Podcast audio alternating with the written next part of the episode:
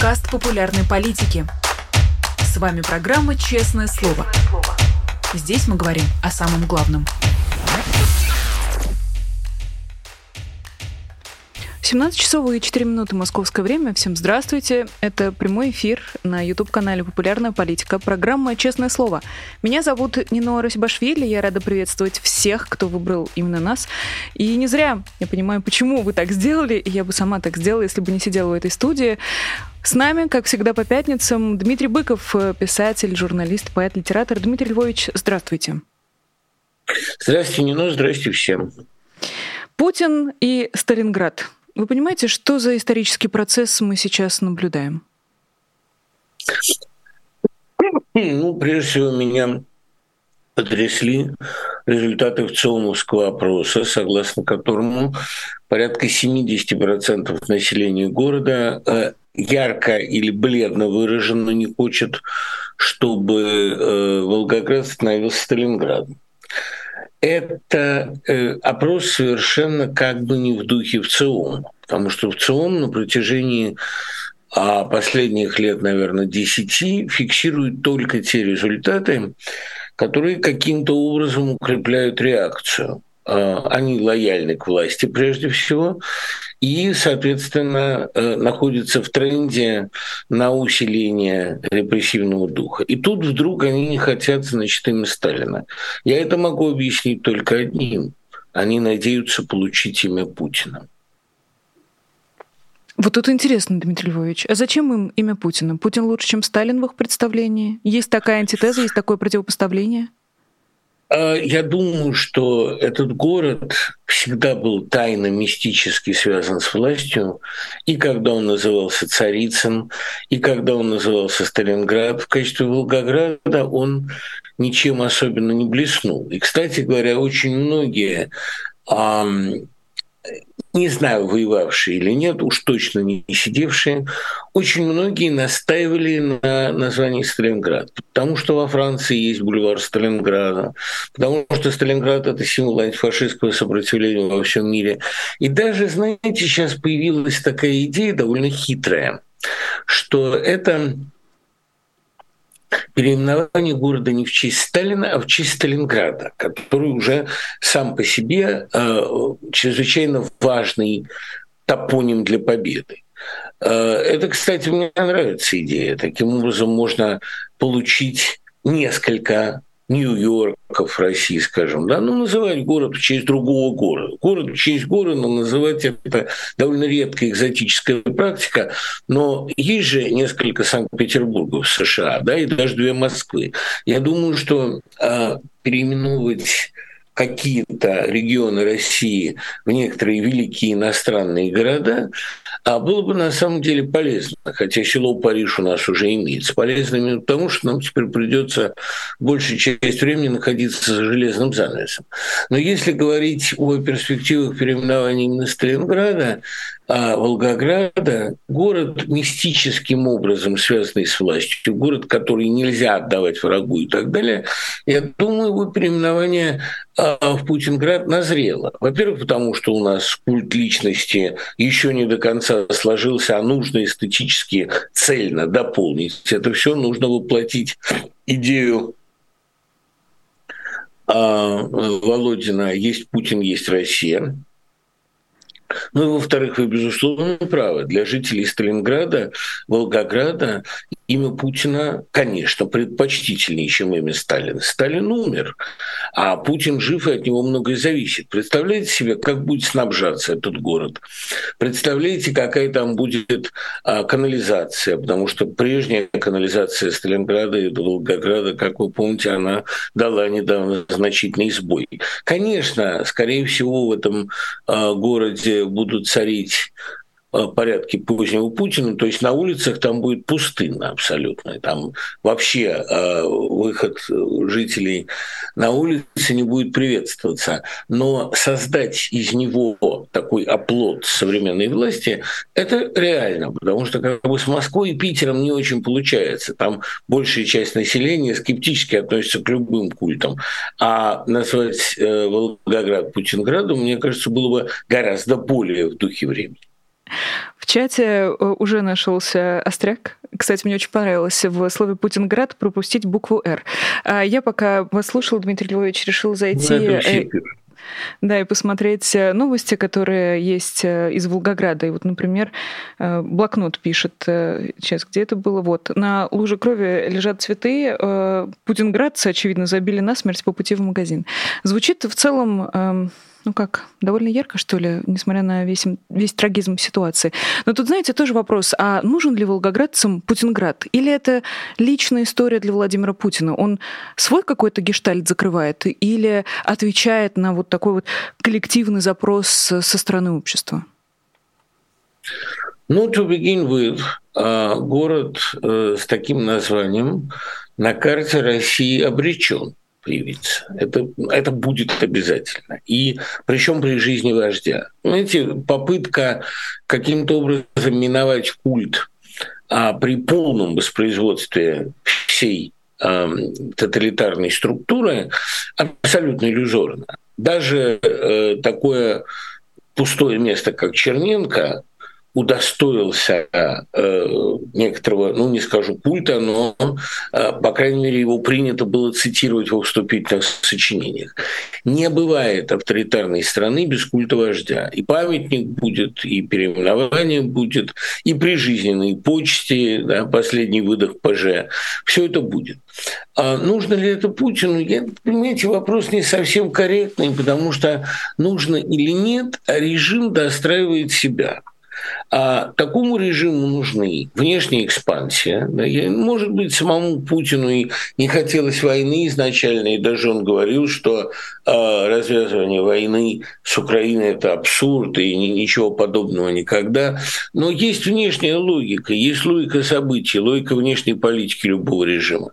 А нужен ли Путину культ? Не, не, ну, я, я думаю, что сам он мог бы воздержаться от каких-то крайних проявлений идиотизма или во всяком случае не сказал бы про себя фразу «есть Путин, есть Россия». Но опять-таки логика толкает к этому. А необходимо ли лично Путину репрессии? Я знаю, что он человек злорадный, он очень любит наблюдать расправы над своими врагами, но не всех же он считает врагами. Просто проблема в том, что к сожалению, в нынешней ситуации, в нынешнем виде этого режима, уже вполне созревшего, зрелого как флегмона, совершенно необходимо обожествление верховного вождя и уж, конечно, массовые переименования в его честь. Скажите, а представить себе инаугурацию в пустой Москве мы могли, а те меры безопасности, которым он окружен, могли? Нет, разумеется. Но бывают ситуации, когда логика твоего режима сильнее твоей воли. Ну вот тут тоже вопрос, а, является ли это логикой режима а, или просто одним из проявлений ну, вот этой паранойи, которой, очевидно, а, Путин одержим, причем одержим практически в течение всего своего срока, но понятно, что со временем эта паранойя у него только прогрессировала. Является ли это частью и сигналом, и символом этого режима, или мы говорим скорее о его каких-то личных девиациях? Огненно, вот понимаете, это вопрос вечный, потому что в какой степени мы можем говорить, так сказать, о, о личной паранойи Сталина, которая усугублялась в 30-е годы, вечная мания обострения всех противоречий, постоянный поиск врагов, намеки на то, что Бехтерев увидел у него следы паранойи и был за это убит. Либо это э, неизбежное следствие ниши, которое делает человека вот таким. Я склоняюсь к тому, что это ниша. Понимаете, в конце концов, Сталин до получения абсолютной власти, хотя и был, безусловно, э, интриганом, был довольно циничным малым, но предположить, что Куба способен на такой размах эм, преследований старые большевики, вероятно, не могли, иначе бы они постарались его каким-то образом обезвредить. Понимаете ли, вот э, знаменитая реплика Радека «этот повар будет готовить только острые блюда», хотя ее кому только не приписывали там в диапазоне э, от Бухарина до Троцкого. Это, ну, кто-то из старых большевиков такое о нем сказал. Я не думаю, что Сталин давал к этому какие-то основания еще хотя бы в 25 году. Потому что он же и власть-то забрал потому, что воспринимался как э, тихий аппаратчик. Вот от Троцкого можно было ожидать наполеоновских мер и э, наполеоновской же мании величия. Предположить, что Коба будет диктатором, диктатором, но кто из них мог поверить? Я склоняюсь к тому, что есть логика абсолютизма. И здесь совершенно ни, ни при чем личные какие-то а, а, страхи и опасения Путина, профессиональные, да, и даже страшную вещь скажу, и даже если бы он не был из КГБ, режим все равно эволюционировал бы в эту сторону. Тут, кстати говоря, очень дельная появилась статья Дмитрия Губина, вообще мною любимого, о том, почему а, невозможен э, при Путине традиционный сценарий передачи власти, а только переворот. Потому что в таких вот зрелых авторитаризмах очень часто применяется механизм личного наследия, и действительно Лукашенко везде возил с собой, возит даже до сих пор Колю. А, то есть, ну, как бы родственник всегда попадает в поле зрения публики. В России же, наоборот, господствовало какое-то полное непризнание родни на высших уровнях. Там абсолютно темна вода в облацах. Я не помню случая, чтобы личная жизнь главы какого-либо государства была настолько погружена в тайну. Но все-таки обязана, и не просто имеет право, а обязано общество знать что-то о том, а как живет диктатор. Нет, здесь э, абсолютная тайна в духе таких азиатских деспотий. Так что, наверное, какие-то профессиональные страхи тут берут вверх. Но, уверяю вас, Путин образца 2001-2002 годов даже внешне нынешнего Путина ничем не напоминал. И это не двойники. Это гораздо более страшный феномен. Это перерождение. Если мы говорим о перерождении, дозревании этого культа личности, который невозможен без э, города, который носит э, имя честь диктатора, то логичный вопрос, как далеко это дозревание может зайти, и можем ли мы снова говорить о репрессиях, о расстрелах. Ведь когда сравнивают Путина и Сталина, как будто бы последний рубеж, который еще не взят путинским режимом, это непосредственно расстрелы и вот черные воронки и приговоры, несмотря на то, что э, количество политических приговоров и жесткость реакции режима уже сравнивается некоторыми историками с Советским Союзом 60-х годов. Нет, ну не ну, какие 60-е годы? 60-е годы на этом фоне абсолютно вегетарианские. Э, там можно вспомнить только специфическое отношение Хрущева к валютчикам, действительно волюнтаристское, действительно приведшее к тому, что приговоры пересматривались задним числом и ужесточались. Ну, там много, одного человека судили дважды за одно и то же, ну, много чего было, но, тем не менее, все таки Хрущев единственный э, российский лидер, при котором больше выпускали, чем сажали, имея в виду э, массовую значит, десталинизацию и уничтожение уничтожения лагерей а, в конце 50-х. Это все-таки был и во второй половине. Это был, конечно, беспрецедентный шаг. А что касается э, масштаба политических репрессий, то, вы понимаете, все-таки а, даже при Брежневе выход на улицу с романом «Война и мир» не приравнивался к диверсии. А путинский режим на пути этой абсурдизации зашел гораздо дальше. Будут ли массовые расстрелы? Понимаете, ну все-таки каждой эпохи соответствует своей стилистика. Давайте не забывать о том, что а, механизмы реакции всегда разные. Может быть, что-то и будет смягчаться в плане массовых расстрелов, но то, что посадки массовые и по совершенно абсурдным предлогам уже идут, я думаю, с этим не станете спорить. То есть то, что у нас есть еще пока небольшая надежда, что конвейер так сказать, арестов и казней не будет запущен или будет запущен не в полную мощность, это не означает, что методы Лубянки изменились. Происходят пытки, о них говорят в открытую, говорят громко, если вспомнить Ахматову. А, помните очерк о Мандельштаме, о пытках говорили громко, и сейчас они громко говорят. А происходят аресты по совершенно абсурдным причинам, лепят из ничего совершенно несуществующей террористической организации так что я бы, честно говоря, здесь уподобление 30-м рассматривал еще а, как недостаточно полное. Здесь, на мой взгляд, гораздо серьезнее аналогии с опричниной. Ну тут тоже э, хотела, может быть, продолжить разговор о том, что изменились методы или не изменились. Может быть, вместо расстрелов массовое отравление, все-таки мы помним количество этих отравлений, совершенно поражающее любое воображение. Э, но тогда, в тот момент, когда отравления все-таки были в повестке, э, речь шла о массовом, конечно, о массовых случаях использования, но, может быть, не масштабных. Но посмотрим, может быть, э, нет, и это не Здесь, конечно, здесь есть, понимаете, нет, здесь есть трудность, что можно или не дотравить, там, как в случае с нашими общими знакомыми, не будем называть имен, или можно перетравить случайных людей больше их количества.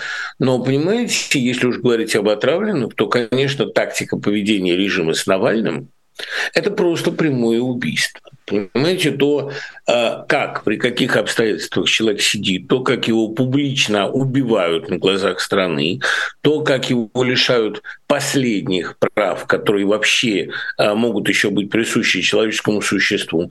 Я думаю, что здесь мы наблюдаем оглумление с некоторым даже опережением. И более того, это еще и показательное уничтожение, потому что Делается это не ради того, чтобы, так сказать, под каблуком хрустели кости Навального. Это делается для того, чтобы соратникам, да и не только его соратникам, любым оппозиционерам, чтобы стало понятно, как только тебя взяли, ты а, а, абсолютная жертва. Ну, с тобой можно делать все, что угодно.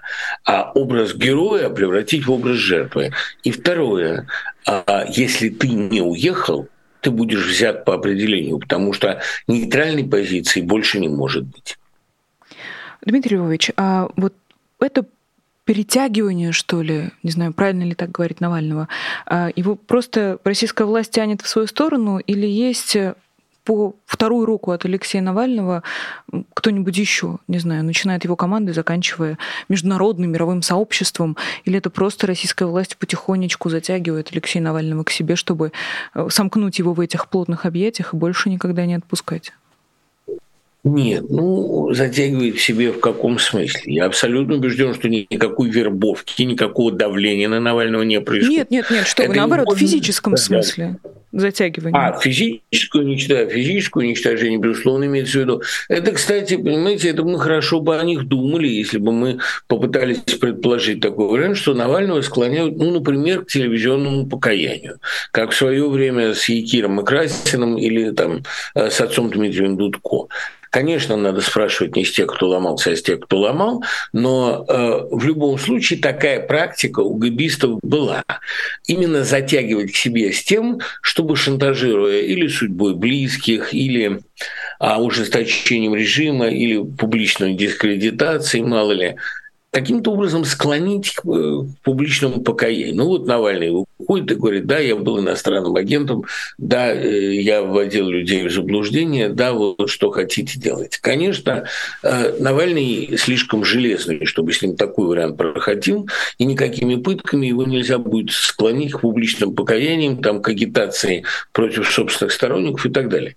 Но предположить, что его ломают с этой целью, значило бы действительно а, предполагать две совершенно совершенно неверные вещи. Во-первых, чекистам этим абсолютно положительно общественное мнение.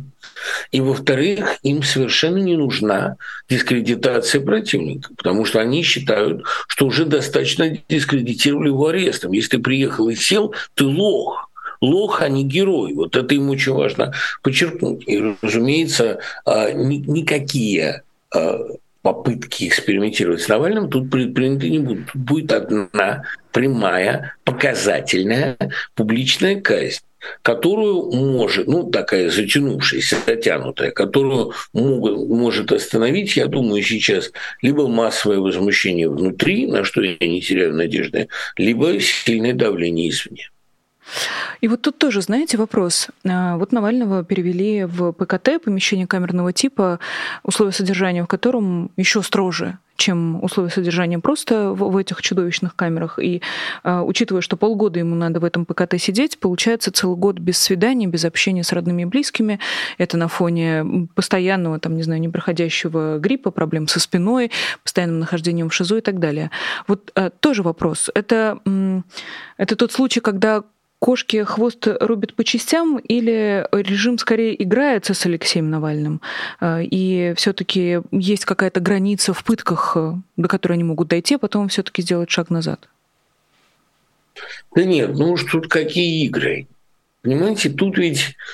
А вот тут возникает вечный вопрос, самый в каком смысле циничный. Помните знаменитую реплику Путина о том, что э, мертвая Политковская для него опаснее живой? Он сказал недословно так, но смысл был этот. Вот сейчас нужно понять, в нынешней э, стадии, в нынешней ситуации режима, живой Навальный для них опаснее мертвый или нет. Разумеется, мертвый, э, мне даже страшно это вслух говорить, но тем не менее э, Навальный сам любит называть вещи своими именами. Да, если брать ситуацию, вот как она выглядит сейчас, а мертвый Навальный опасен, казалось бы, для этого режима тем, что может превратиться в героя. Нельзя будет спекулировать на теме, что он засланный казачок и сам себя пиарит. Разумеется, всегда мертвый герой для э, тоталитарного режима не лучший случай. Но в нынешнем состоянии общества, которое или полностью подавлено, или полностью разложено, я думаю, никакой культ мертвого героя невозможен. В состоянии, когда так сказать, матери детей провожают на фронт и говорят, что хорошо, что призывают лучше, чем лучше быть, чем спился, это, э, видите, уже говорит действительно о принципиально новом, наверное, еще не бывалом состоянии социума. Я э, не общался вот с этими людьми лично, мне трудно судить, но то, что сегодня сделать героя из борца практически невозможно, я думаю, это очевидно. Иначе массовое возмущение началось бы всерьез. Возмущение не, не какое-то там опасное для властей, не силовое, не в их улицу, но именно возмущение, негодование, публично высказываемое. Ничего подобного нет. Кто негодует, те негодовали и раньше. Поэтому э, я думаю, что сегодня для режима нет уже этого барьера, а не барьера общественного мнения, не барьера Запада. Наоборот, смотрите, как мы можем все и со всеми. На этой неделе, в начале недели вышло расследование, благодаря которому стали известны имена, фамилии, отчество и много другого людей, которые работают в ВК-6 и которые напрямую отвечают за пытки э, Алексея Навального. Э, видели ли вы это расследование, Дмитрий Львович? И расследование видел, но опять-таки я сильно сомневаюсь в возможности воздействовать на этих людей сколь угодно широкой публичностью. Ну, мы понимаем, конечно, что их ожидает иллюстрация, да, что вряд ли они умрут на своих должностях. Но, наверное, что-то такое понимали и сталинские палачи. Это их абсолютно не останавливало. Больше того, иллюстрации всегда в таких случаях происходят по сравнительно мягкому сценарию. Все так рады, что а, действительно кончился гнет, что на этом основании слишком многое прощают. Как оно было уже в 50-е. Но тут еще есть важный момент. Вот не так давно назвали, тоже с именами, с отчествами, назвали людей, ответственных за ракетные пуски по жилым домам. И спросили их, а как они себя чувствуют. А они э, поговорили с корреспондентами даже с некоторой такой легкостью, открытостью, ничего не скрывали, ничего не отрицали, глумились, да, а я лесник, я отвечаю за то, чтобы в моем лесу вот вроде вас не ходили, ну, такие вещи. А, в такой жанре добрые шутки, да, такой немножечко людоедской. А прошли времена, когда публичность для а, карателей воспринималась как позор. Теперь она воспринимается как почет для всех. Это, это обратимый процесс, Дмитрий Львович? Что-то же должно в этих людях заговорить? Или они из какого-то совсем другого теста слеплены?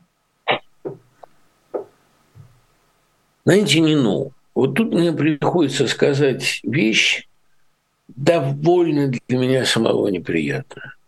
Я много раз, кстати, подходил к этому выводу напрямую. Вот сейчас недавно там целая дискуссия была в сети, потому что больше негде, обсуждали нравы 70-х. Но 70-е были при всем расцвете культуры, да, довольно поганым временем, в смысле душноты, в смысле э, разборок всех со всеми, определенного стукачества, разных гнусных практик. Ну и, в общем, ломали это людей не по-детски. Все это мы наблюдали. В конце концов, 30-й любви Марины 84 -го года романе Сорокина довольно точно запечатлено это ощущение, когда один из бывших ее любовников, вернувшись из лагеря, говорит, все, ничего не будет, движение разгромлено. Оно действительно выглядело организационно разгромленным.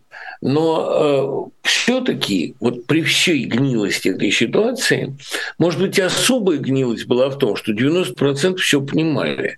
Никто не слушал пропаганды, все измывались над лозунгами, а начатки критического мышления присутствовали у большинства.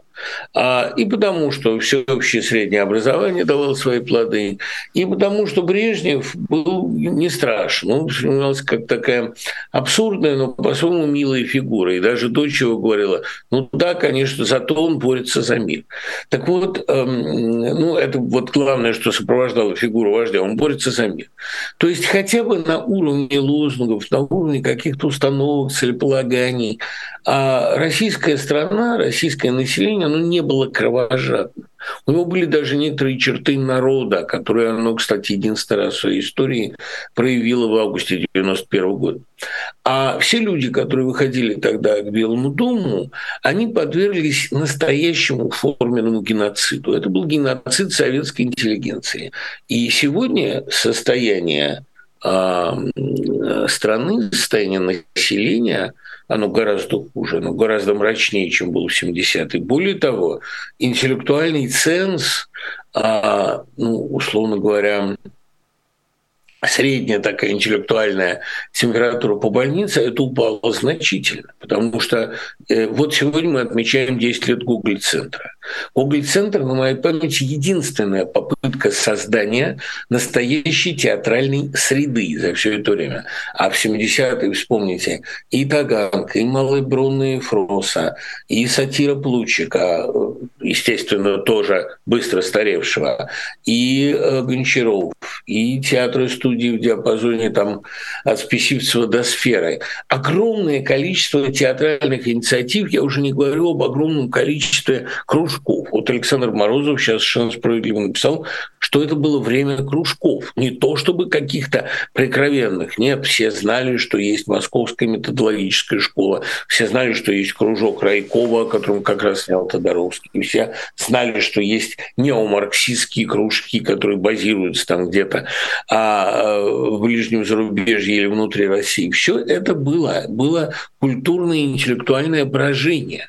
Сейчас никакого брожения, ну, может быть, за последний год что-то началось, но уверяю вас, что год назад, когда я был в России, я ничего подобного не наблюдал. То есть, если что и кипело, то это реваншизм со стороны оттесненных Z-поэтов. Они очень надеялись, что их сделают главными, но как-то пока у них не очень получается. В принципе, конечно, 70-е годы были интеллектуальнее, сложнее, перспективнее путинских лет.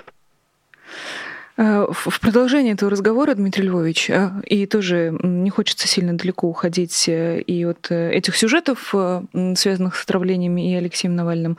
Вот есть Христогрозев, совершенно блестящий расследователь, который очень много сделал для того, чтобы как-то режим потерял свою устойчивость. Мы помним и это расследование отравителя Навального, где точно так же совершенно искренне, совершенно спокойно Кудрявцев рассказывал, на какую часть нижнего белья он наносил или с какой, с какой части нижнего белья он этот нервный агент э, смывал.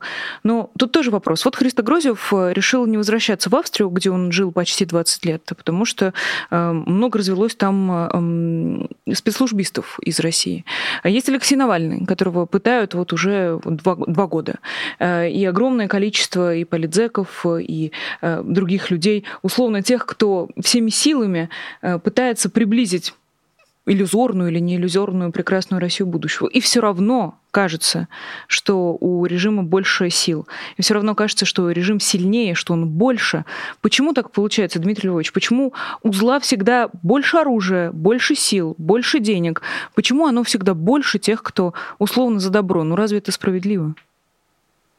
Нет, но, во-первых, далеко не всегда их больше. Это соотношение меняется довольно резко, и как только режим ослабевает, его начинают предавать довольно массово. Понимаете, тут же э, не будем уж думать, что у них в руках все бонусы, что они прикуп знают. Нет, они, конечно, будут в свое время преданы и именно наиболее горячими адептами, которые первыми переобуются. Это происходит всегда, и мало ли мы видим вокруг себя примеров, когда а люди совершенно спокойно и с некоторым даже злорадством предают ослабевшую власть. Это нормальная история.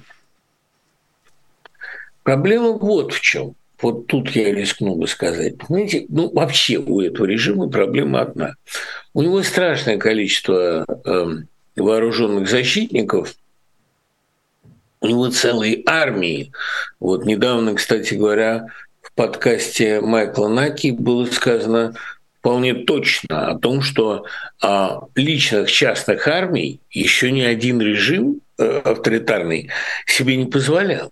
А у диктатора была, безусловно, лояльная ему армия, а, так сказать, э, регулярная, федеральная, но заводить себе частные военные формирования пока еще ни одному диктатору не приходилось. Исключительно возвышение Пригожина связано именно с этим феноменом.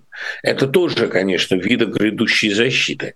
Так вот, э, принципиален здесь только один момент. Вот если уж говорить о точках уязвимости зла. Это как все искали точку уязвимости у Юнкерс. Да, у зла есть точка уязвимости. Дело в том, что оно вербует себе сторонников не критично.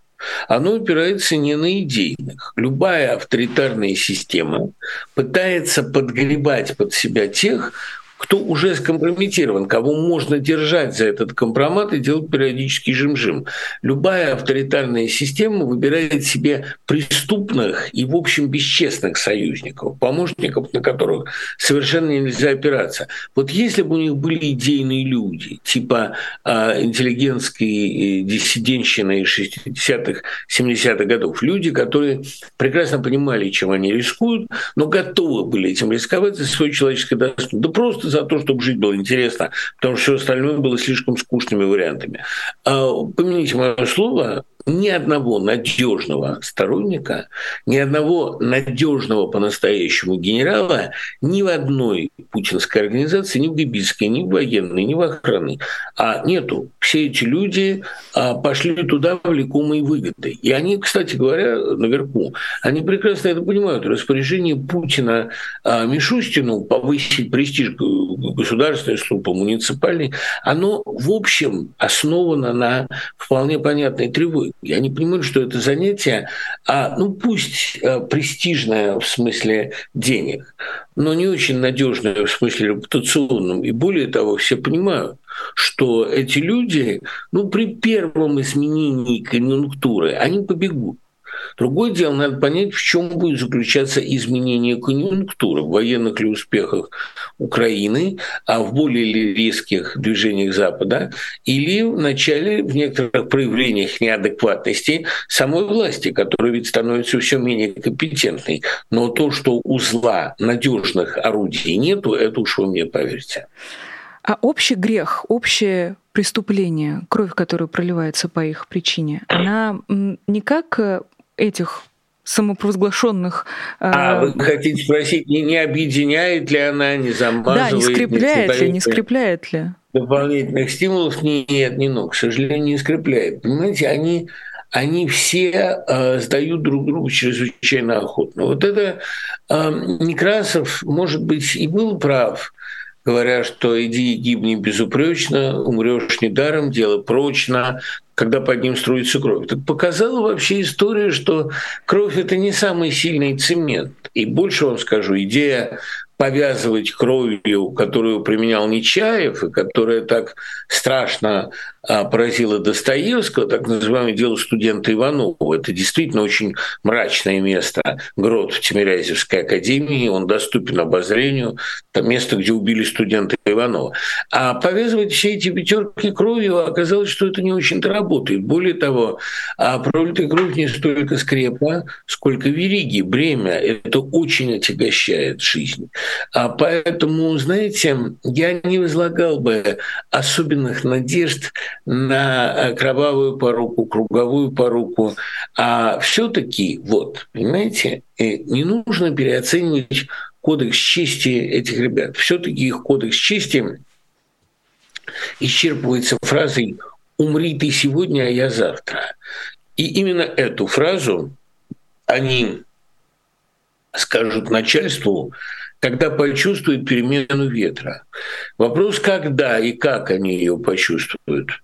Думаю, что раньше нас.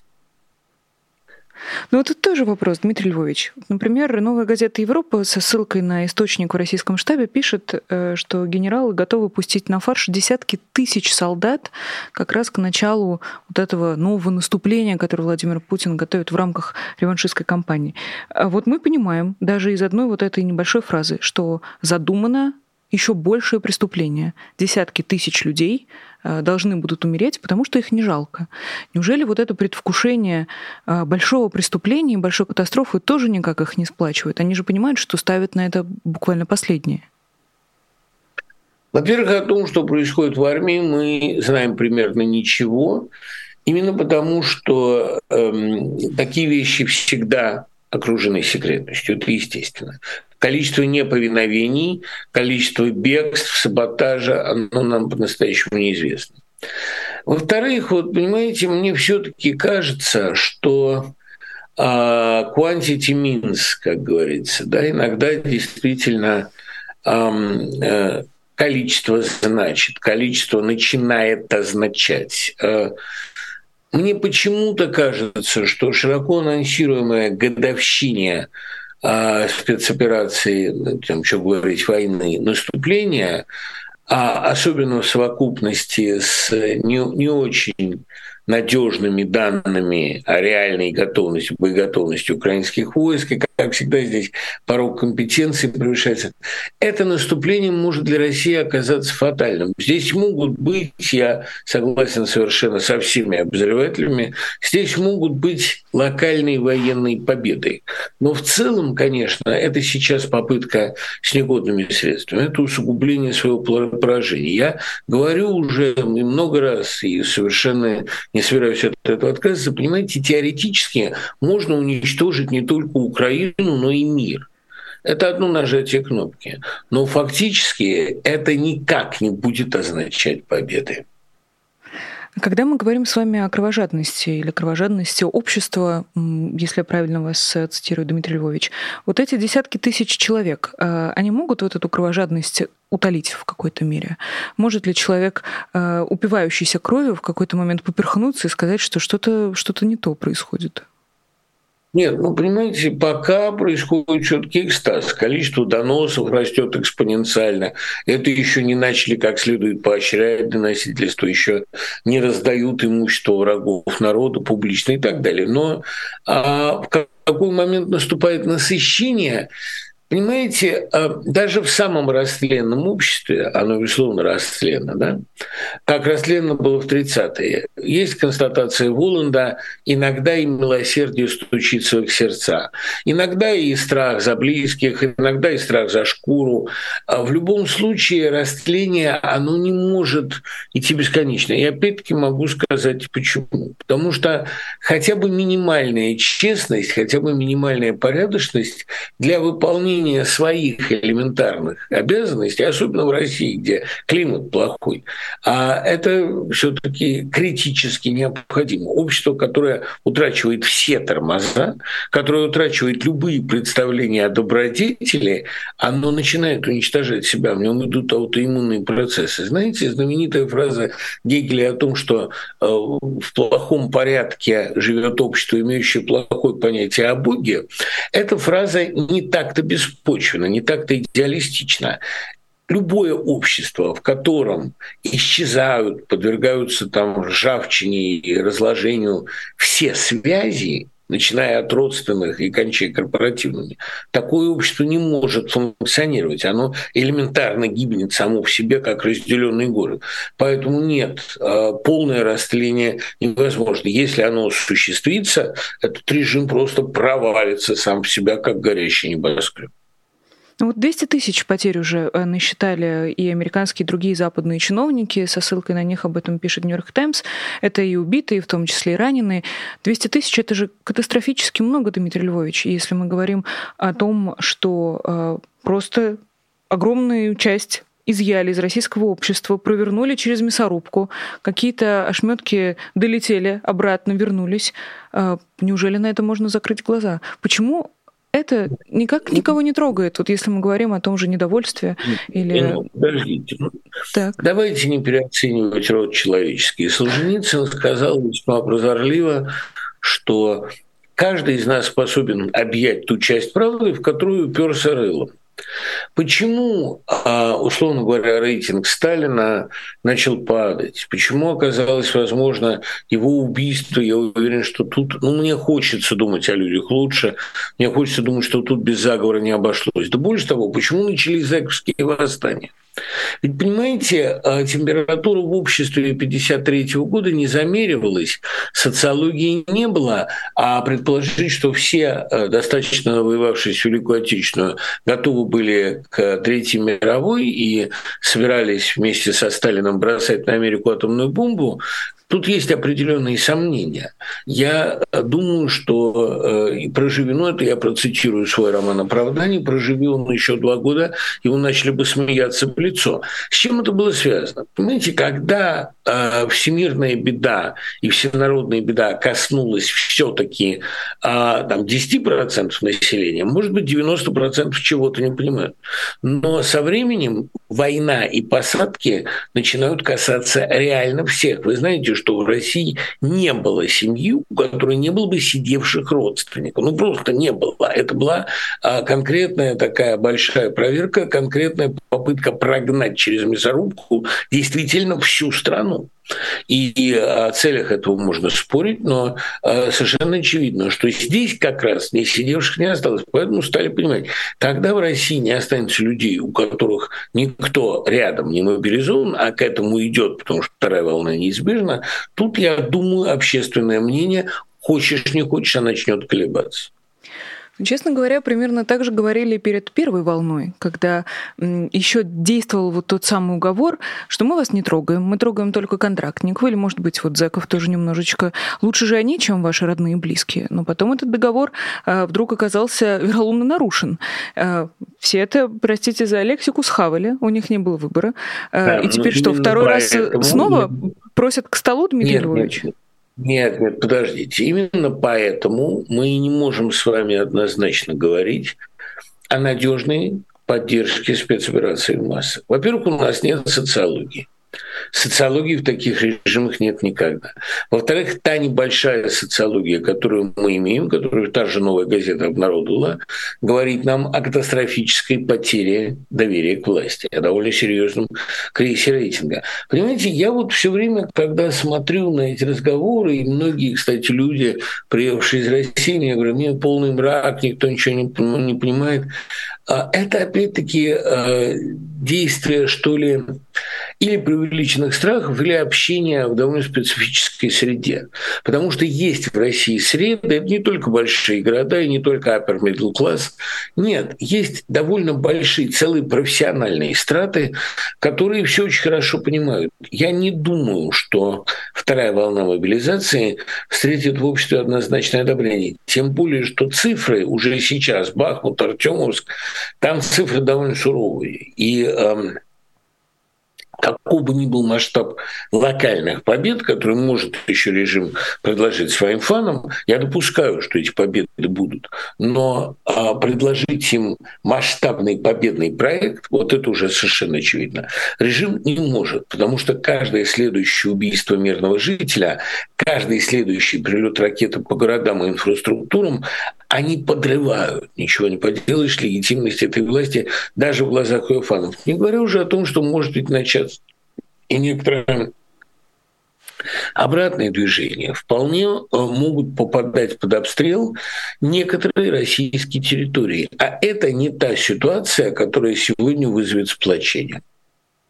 Владимир Путин уже как-то комментировал работу ПВО в Белгородской области, где э, за этот неполный год погибло 25 человек, ранено было 96, и слова его были примерно такие э, «всякое бывает, главное, что, чтобы работало». Э, это я очень грубо его цитирую, очень похоже и на Курск с риторикой она утонула, но тоже вроде как будто бы нет ну, какой-то Владимир Путин, Владимир Путин договорился уже до того, что у нацистов были танки «Леопард», которые в очередной раз на нас прут. Да? Но это, в конце концов, ну что мы будем исходить, так сказать, из суждения Владимира Путина? Тут гораздо страшнее другое. Понимаете, я не хотел бы на последних минутах всех оставлять с ощущением столь некомфортным, но а, я согласен со многими аналитиками, тут не надо быть аналитиком, чтобы понять, что ситуация неуправляема. Вот это самое страшное. Тут э, ссылаться на мнение Путина, на то, что все решения принимаются им единолично. Принимаются-то они единолично, но делается уже только то, что находится в логике катастрофы, как в логике Цукцванга, когда воронка, по словам Солженицына, когда следующий шаг шаг неизбежно оказывается хуже предыдущего. Тут есть определенная такая самопожирающая улитка зла, она сводится в точку. Да, это неуправляемая ситуация. Или, вернее, как мне казалось, это ситуация, управляемая уже Богом потому что люди все сделали для того, чтобы вовлечь себя в самоубийственную логику. Поэтому я думаю, при сохранении нынешней системы ни одна власть не сможет выйти из этой коллизии мирно и безопасно для себя. Последний вопрос, который я не могу вам не задать, Дмитрий Львович. А если всем управляет дух катастрофы, если нет никакой руки, если нет никакого смысла в этих распоряжениях, то что же делать э, всем, кто продолжает за этим наблюдать с абсолютным чувством ужаса? Неужели просто расслабиться и надеяться на лучшее? Нет, ну, во-первых, в схватку вовлечены все, на нейтральной позиции отсидеться не придется. Каждый должен для себя определиться и в рамках этой парадигмы действовать. Это совершенно очевидно. А, как в свое время один поэт писал, «Ну, лучше раньше за что-то, чем в должный срок за просто так. А гибель на войне дает хотя бы ту иллюзию, что ты умер не просто а что ты не просто умер, скажем иначе. А это первое соображение. Ну и второе, на мой взгляд, довольно очевидное. Понимаете, эм, любое слово сейчас что-то весит, что-то значит. Сейчас ситуация настолько напряженная, что на весах Божьих любое перо может ее переломить. Поэтому каждый продолжает делать, что может.